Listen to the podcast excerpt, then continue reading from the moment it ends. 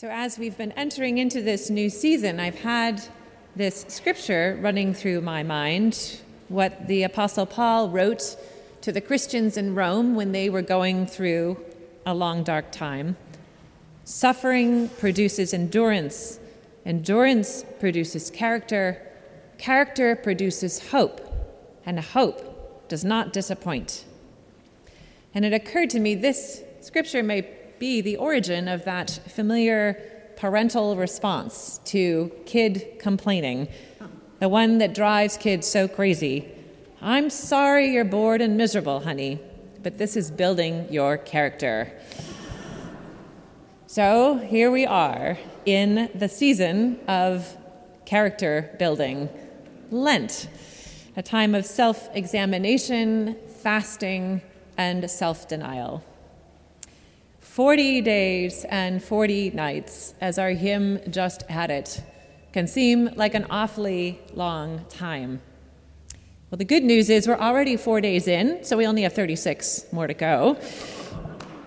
And for various reasons lately, I've been thinking about Lent of 2020, the Lent that started off strong and then two weeks later had us shut out of church and hiding in our homes the lentiest Lent we ever lented, we said at the time.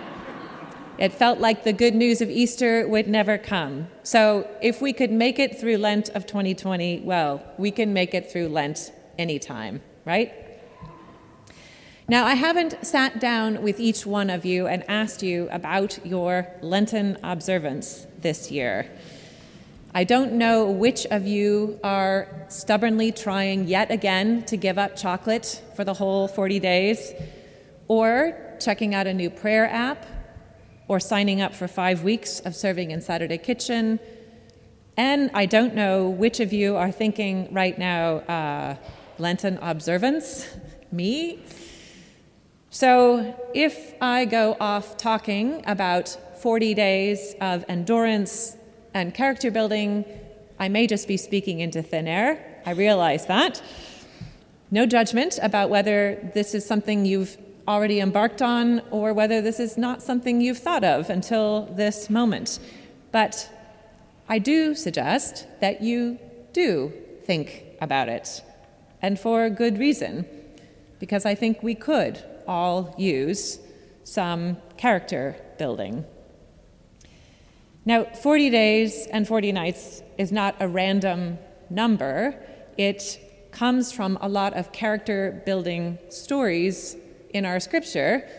Of course, foundational among them being the 40 years that the Israelites wander through the wilderness, having their characters built on the way to the promised land.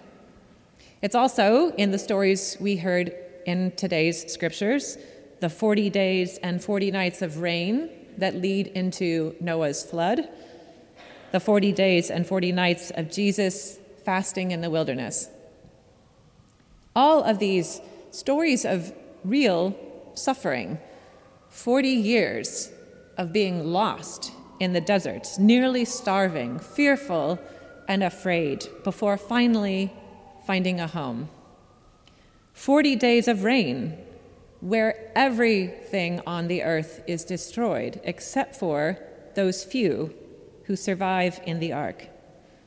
Forty days in the desert being tempted by demons, with the only company being that of wild beasts, until starting a new ministry.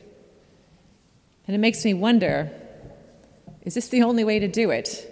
Does all that character building really have to happen? Well, in the case of Israel and Jesus, the scriptures seem to say yes, it does need to happen that way because it's God who takes them out into the wilderness in the first place. Something has to happen to get them from the high of whatever that first experience was. In the case of Israel, the freedom and the crossing the Red Sea, coming out of slavery. In the case of Jesus, that profound experience of baptism. Something has to get them from that to the new life that they are beginning, the new call that they are going to live into. Wilderness time, even with suffering, is apparently intentional and it's fruitful in the end. But in the case of the Noah story, it's less clear. That's one of those stories that you know we paint on the win- on the on the walls of our children's classrooms and think of as a sweet story, but as an adult, when you start to drill down into it, it gets really difficult. And in this last little bit of the story we heard today, God puts a rainbow in the sky, a beautiful rainbow, to promise that this flood will never happen again. And also as something to help God remember, a reminder when God sees that rainbow, God will remember, I don't want to do that again. Which feels a little like a, oops, that wasn't actually so essential to destroy the earth, was it? Maybe that was an overreaction. Let's do this differently next time. There's this kind of needlessness to the suffering in the story of Noah's Ark when you really stop to consider it. And I wonder if that's actually in there and left there for a reason. Because although we are more comfortable with the idea of suffering and character building that seems like it all has meaning and purpose to it, that we know in the time we're having it, it is far more often the case that when we're in the midst of suffering, we can't see the meaning and purpose of it at all. And sometimes it's entirely clear that the suffering is not necessary at all. And that, as people of faith, can make it harder to know how to handle it. There's so many different stories I think we could all tell one another right now of times in our own lives where we've experienced suffering or seen it in others where it just felt so needless. And so many stories in human history and in the world news around us today. Here's just one. Today's an anniversary, the 82nd anniversary of Executive Order 9066, the one that was signed by FDR, sending 122,000 Japanese Americans to internment camps, 70,000 of whom were American citizens. Given 48 hours' notice, most of these people lost everything. And it was calculated in 1983, when the government began to finally engage this question, that there was a total of $1.3 billion of property loss, $2.7 billion of income loss as a result of that tragedy. And in 1988, Congress passed a law that acknowledged the injustice of it, apologized for it, and provided partial restitution, a $20,000 cash payment to each person who was incarcerated. In other words, oops, that was a mistake. There actually was no purpose to that internment, to that suffering that was inflicted. And it's just one of the horrors we can name in our history. African Americans are still waiting for that apology and that clarity, that reparations so many other elements and instances of needless suffering that we have inflicted upon one another, that those in power have inflicted on others, that those who are white have inflicted on those who are not, that groups have inflicted on other groups in human history. And we can ask, and we should ask in each of these cases, why this happens and we can come up with historical, economical reasons, but in the end, it all the, comes down to human sin, to fear, to hatred, to jealousy and bigotry. And we can pass laws and we can make changes so it never happens again. But none of that really explains the suffering. It doesn't give it a purpose. The suffering just happened. And theology has tried for centuries to come to terms with this, to explain suffering. It feels like this huge conundrum how suffering can happen to good people, why people are struck with disease, why people are born into poverty, why they are killed as collateral damage in a horrific war. So, one way to deal with it is to try to construct stories in our scripture and our tradition that somehow suffering is part of God's plan, it's God's doing to bring about something intentional. And yet, like the story of Noah, when you drill down a little deeper, those stories just don't really quite ring true. Because we know in our own hearts that God does not make suffering happen. And you can't just gloss it away with an easy answer. Well, it was all part of the plan. And yet, we dare to believe as people of faith that God doesn't just let suffering be either. Without wiping it all away, without negating it and saying it didn't really matter, still, somehow, God can take tra- trauma and tragedy and work it into blessing. We can think of people who have gone through great suffering and yet emerged stronger than before, who speak even sometimes with profound gratitude of the wisdom they gained through their trials, or the empathy, or the grace. Famous people like Nelson Mandela or Harriet Tubman, people who underwent extreme suffering, and yet we're able somehow to transmute that into leadership and witness to others.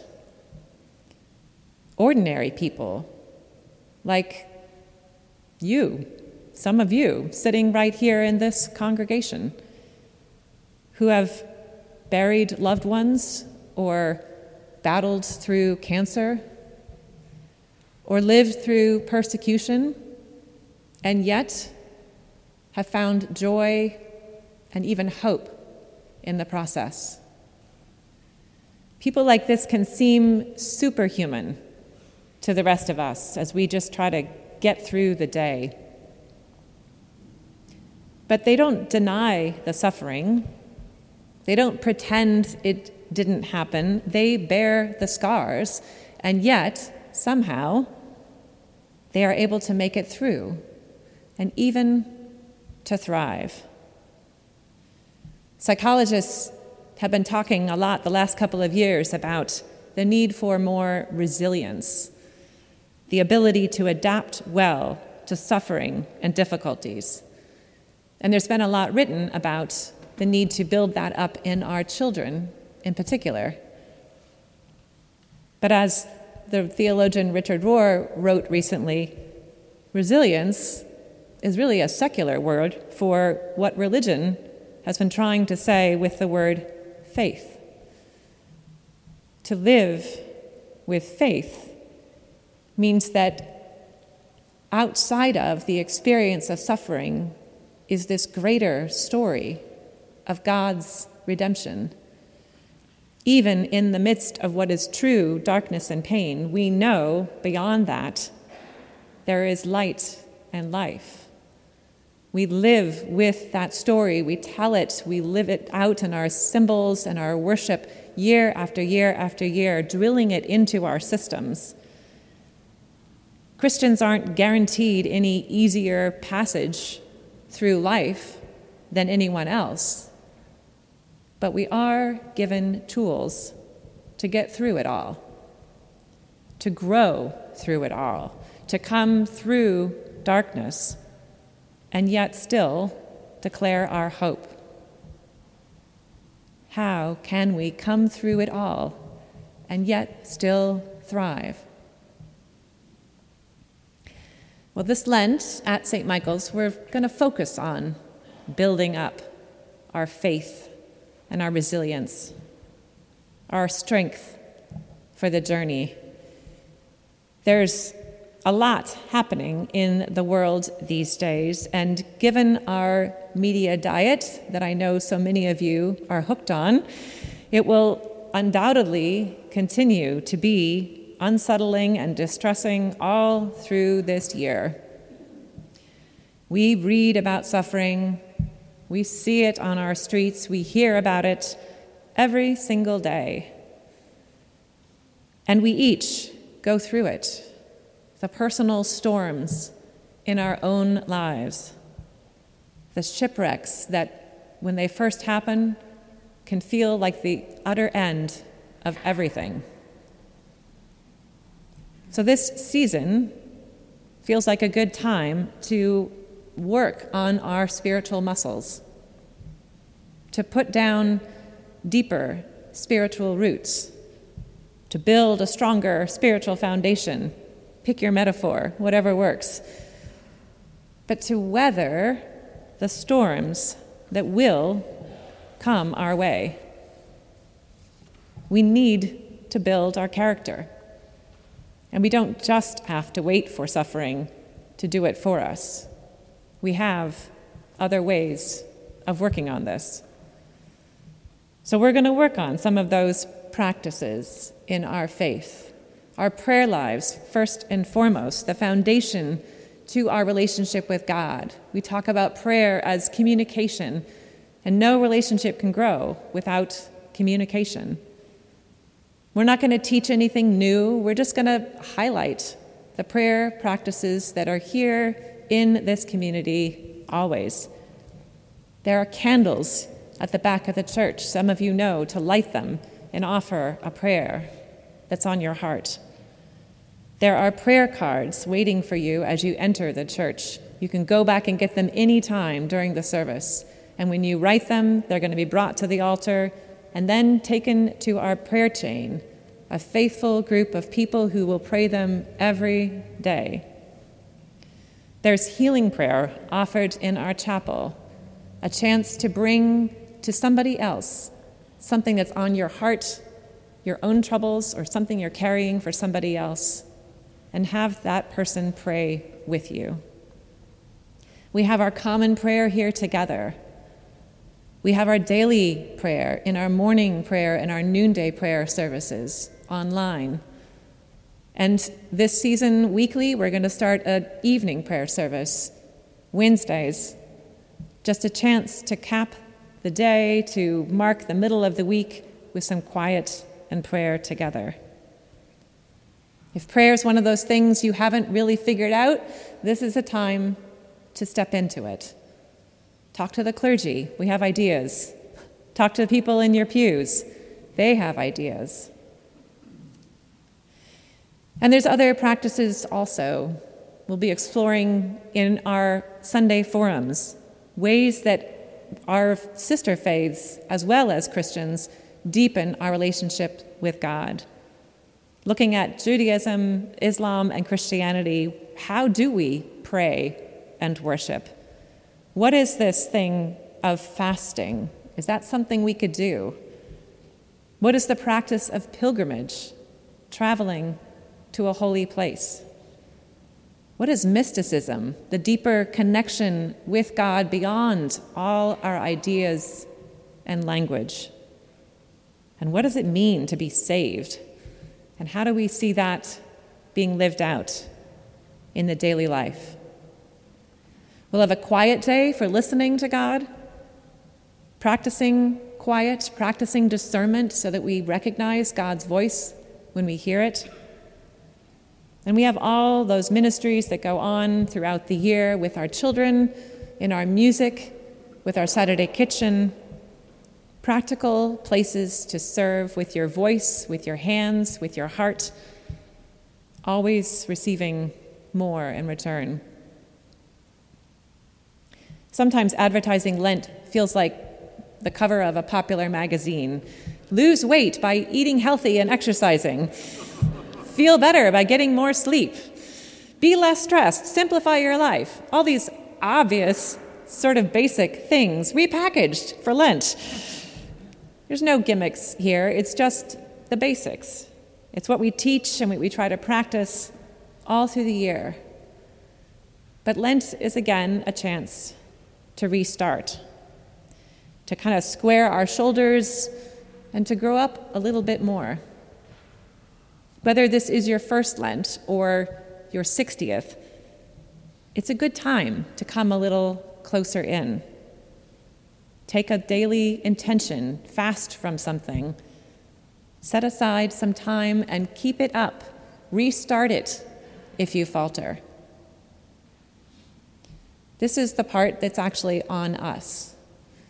We do have a little bit of work to do on our own selves to grow spiritually. It's hard work, especially if you're in the midst right now of a shipwreck. It may be all you can do to just hang on, knowing that God's refining fire is working on you and something will come of it, like it or not. But if everything right now for you is relatively smooth and easy, then give thanks for that and build up some strength for what is to come. It's worth working on your practice. And the good news is that part is on us, but the rest of it's on God. In those stories of character building in Scripture, God never leaves people all by themselves to go out and figure it out on their own. God is there with Jesus in the wilderness, with the angels ministering to him. God is there with the people of Israel wandering through the desert. God feeds them and leads them and guides them. God's even there in that terrifying story of Noah and the flood. God is always present, ready to deepen us to bless us, not to fix everything, but to take our sorrows and turn them into joy, ready to redeem our suffering and find in it hope for us and for others, ready to build our character, in other words so that we can live in hope and so that we can share that hope with the world. That's our role as Christians, and that's what this world needs. So may you have a holy Lent. Amen. Amen.